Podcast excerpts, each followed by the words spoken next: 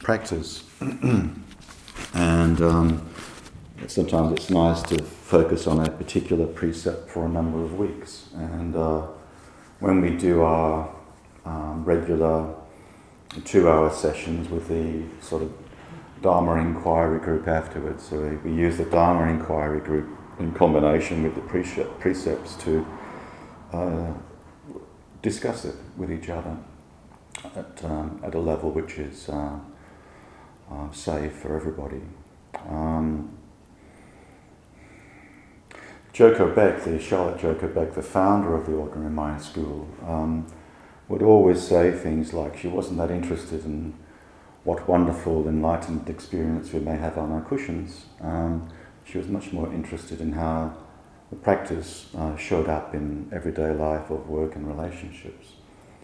Uh, she was much more interested in how a partner found uh, how, uh, how they found being with us. Um, and she was just very interested in um, how this practice that we do on our cushions translates into our everyday life and how we practice no harm as best we can. Um, bearing in mind that it's almost impossible at times not to do harm, even if it's unintentional. And one of the, um, what we've been focusing on is how we can witness that in ourselves and others. And uh, through the practice of becoming a compassionate witness, that is, one who is aware as much as we can be, that is, trying to maintain our mindfulness or awakefulness, and uh, rather than going off into minimization or denial or disavowal or dissociation or various levels of unawareness, trying to maintain our awareness in the face of what sometimes we may witness in everyday life, uh, which can be confronting at times, either within ourselves or within others. And um, so the uh, the other aspect of the compassionate witnessing is how we respond. So you know, these two aspects of Zen practice are about maintaining our awareness and being present to this moment. And the other aspect of Zen practice is how we respond to each uh, situation as it, as it arises in our lives. And we want to respond as best we can compassionately. And as we're responding, we can be responding to some, someone else, or we can be having responding to uh, just the dishes that we're washing up, or we can also be responding to ourselves as well. Um, so, um, so compassionate witnessing is, is, is one way of understanding how we put the precepts into action, how, how, we apply the precepts. And um, the particular precept that I'm that stood out for me uh, recently is the one that we've just read, uh, witnessing the reality of ill will and the pain of uh, divisiveness or divisiveness in myself and in the world. I take it the way of letting go of anger. And, um, and in particular, I've been reflecting a lot on this, uh, this is, uh, one particular aspect of this precept. And um, and that is um, how this ill will originates uh, when someone has injured us and how a desire to punish uh, those who have harmed us or our loved ones arises within us. And, um, and punishment can also be sometimes, if it's uh, can also be aimed at the self as well. So and um, you can see this getting played out both on the individual level and on the collective level. So, um, if it's a, something that we take as being a personal uh, uh, hurt or injury to our souls that someone has done to us, um, we can do our best to try and witness how our anger arises and how we can maybe subtly want to uh, get back at, uh, revenge, or pay back that person in some way. And we can also observe that in a much more uh, devastating way on a collective level when uh, either nation states or ethnic groups perceive another nation state or ethnic group or grouping of some kind having uh, perpetrated an injury. And uh, and at those times of course we can see and witness the the full force of, of uh, modern technology unleashed in, in the desire to uh, punish the person or ethnic group or that hurt our ethnic group or nation state in some way. And of course, one of the consequences, uh, both uh, uh, uh of that too, is the what is often referred to as the collateral damage that arises uh, when uh, targets are, are focused in on, bombs are unleashed, and often that so-called collateral damage are innocent civilians, children, women, and so on. um, but um, punishment um, of the other uh, is quite universal in human history. And uh, in some ways, it, I was thinking it can take two basic forms a direct form and an indirect form. So, the direct form is, I guess, uh, punishment through violence, either through um, words or thoughts or deeds or actions. Um, many thousands of years ago, that might have been using a stick. Today, it might be using some other form of technology. Um, and, and that's the most obvious form, but the, the, the, indirect form, I think, has also been around, and, um, and various variations on ostracism. Um, you know, in, uh, back in our ancestral days, to be ostracized from the tribe was a, was a huge punishment. And um, so, um, so ostracism or various variations of withholding contact or isolation are also forms of punishment that we can often be found. This, this, so this, this negative dynamic can be found both at this individual level and at the collective level. You know, so at the collective level, we might segregate or ostracize groups behind various boundaries or walls or barbed wires, etc. Um, but much closer to home, though, and, and probably which is pro- a lot more relevant to our personal lives, is the way in which this form of punishment can also be uh, observed to occur in our, in, in our, in our families, uh, uh, ranging from domestic violence to custody disputes, and the de- denial of contact in various ways as a form of punishment. And um, again, this um, collateral damage often lands on the, uh, the children, the innocent children who are caught in the adult disputes.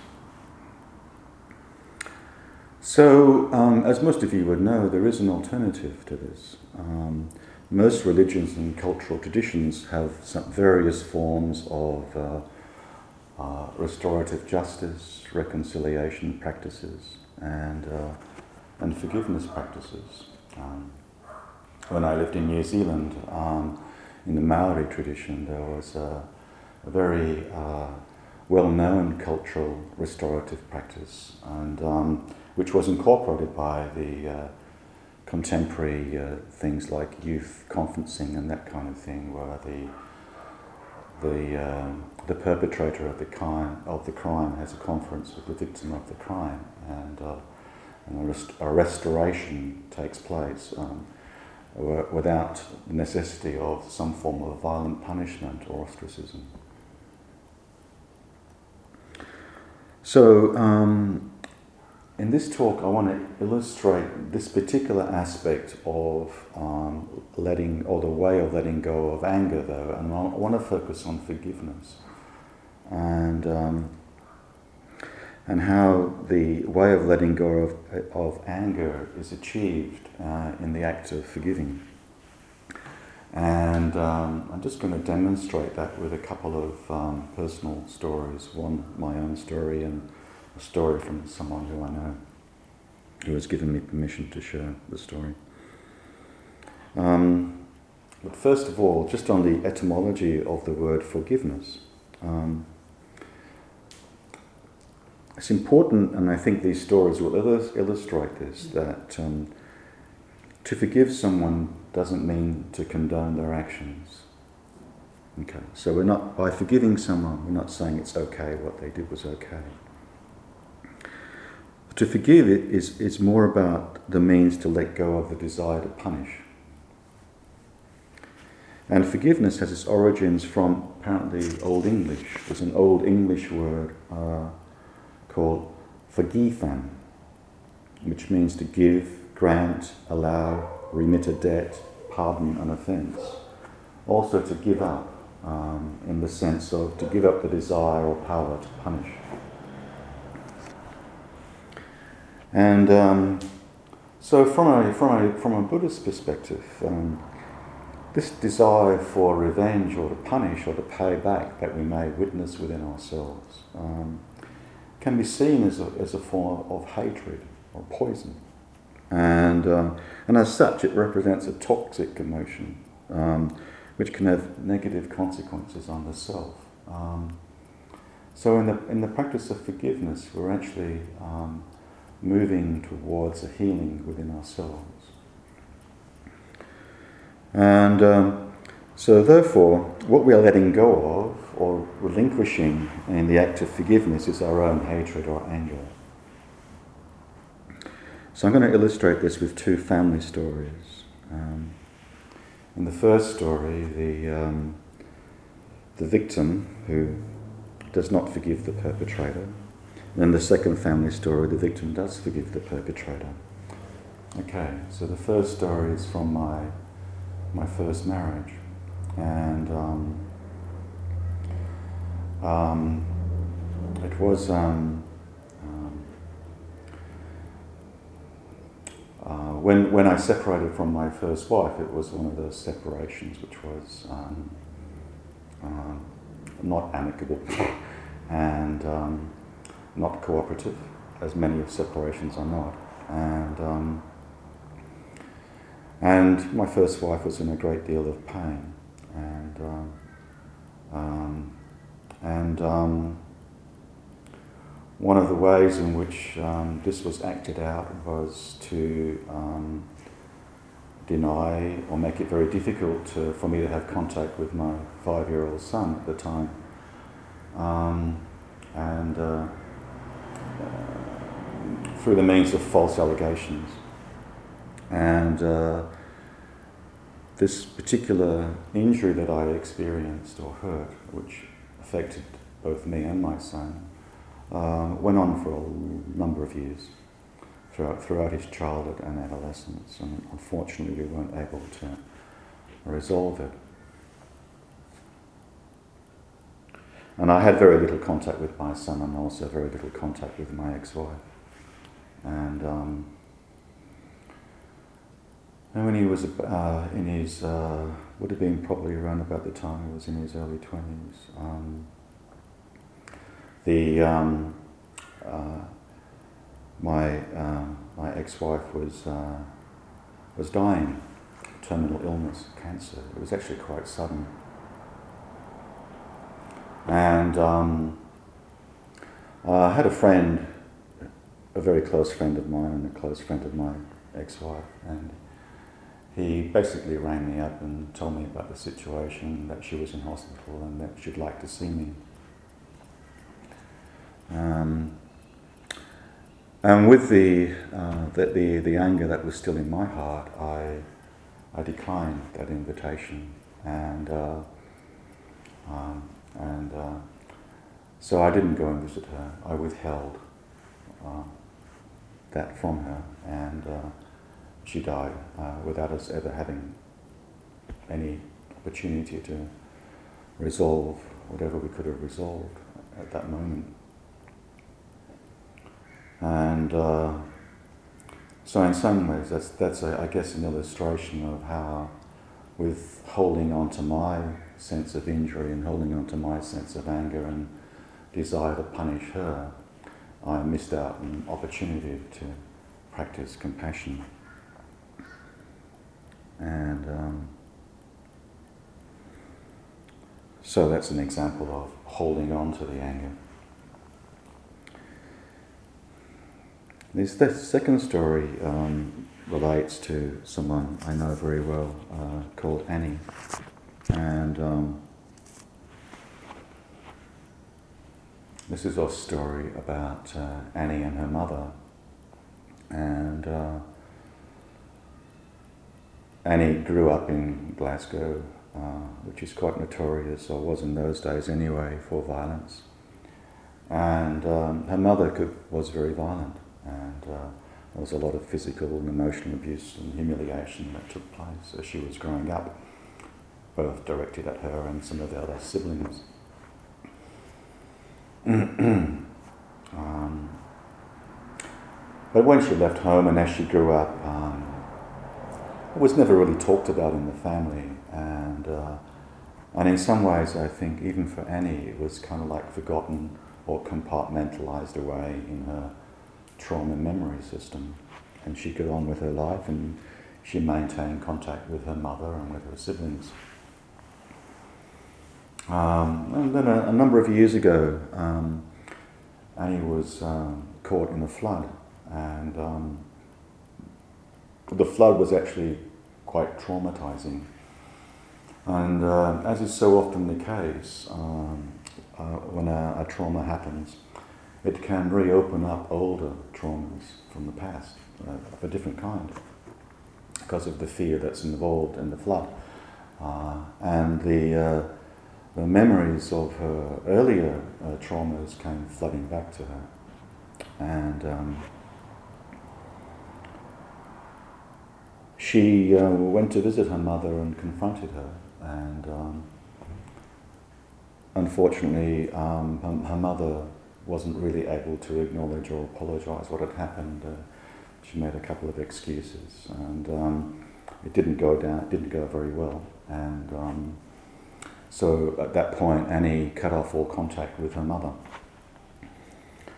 and um, anyway, uh, and um, and this was maintained for a number of years until eventually she also heard that um, from family members that her mother was dying. And um, so she decided um, to meet her younger brother in, in uh, Sydney, and she caught the train down to Sydney and met her younger brother, and they went to the hospital to see their mother. When they arrived at the, her mother's bedside, um, the, the mother was sleeping uh, she was quite probably heavily sedated with morphine. And um, so, um, one of the brighter sort of memories of growing up that they shared together was that sometimes this particular family would sing songs together, especially at certain times of the year, such as New Year's Eve, and everybody, would get up and sing a song. And their father had a particularly good voice. And both Annie and her younger brother remembered um, how um, their father used to sing this song called Blue Heaven uh, to their mother, and they would dance and, and, and so on. And so they started singing.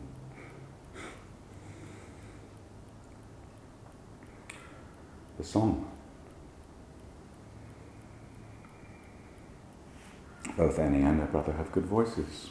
And the mother opened her eyes.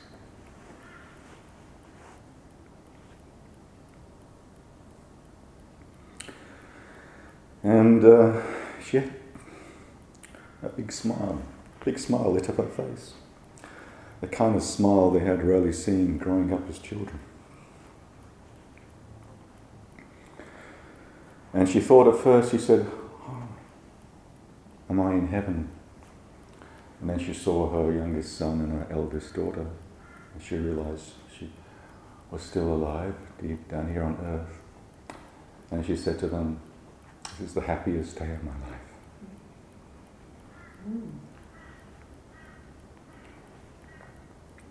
And then Annie returned home, and then a couple of days later, her mother died. So we can see from that story how that form of compassionate witnessing creates the opportunity for happiness both for the perpetrator and for the, the victim. That is the The daughter of the mother, Annie in this case, let go of her desire to punish her mother by withholding contact. We can also see from this story how forgiveness, or the act of forgiveness, is not necessarily dependent upon or conditioned upon apology or of the wrongdoing by the perpetrator. Forgiveness is a choice. And when we forgive, we are letting go of our anger. It is like a gift that we give both to ourselves and to the person who we're forgiving. Forgiveness or the letting go of the desire for punishment is entirely the choice of the victim. It is an act that has to come from an open heart. If we cannot find it in our heart to open, then we cannot forgive, and we are left holding on to our ill will towards the person who hurt us. However, and here is the catch in holding on to our ill will, uh, we are also hurting ourselves. So forgiveness transforms violence within ourselves. But we cannot do forgiveness rationally. It's not something we can rationally persuade ourselves to do. Therefore, we've got to start where we are. It cannot be forced. We just have to feel the reality of what is. And that the reality of what is is our own resistance to forgiving in the form of holding on to our own self centered thoughts, then that's where we must start. And this practice might take days or months or years. But then at some point, when we feel our heart beginning to open, we may be able to recognize that the person who injured us did so from a place of pain within themselves. When we realize this, we are moving away from our usual self centered preoccupation into the realization of our common humanity. So, so that's one example of um, how the way of letting go of anger can be practiced. And when our heart opens, we have already, in a way, let go of the anger, and forgiveness is now taking its place.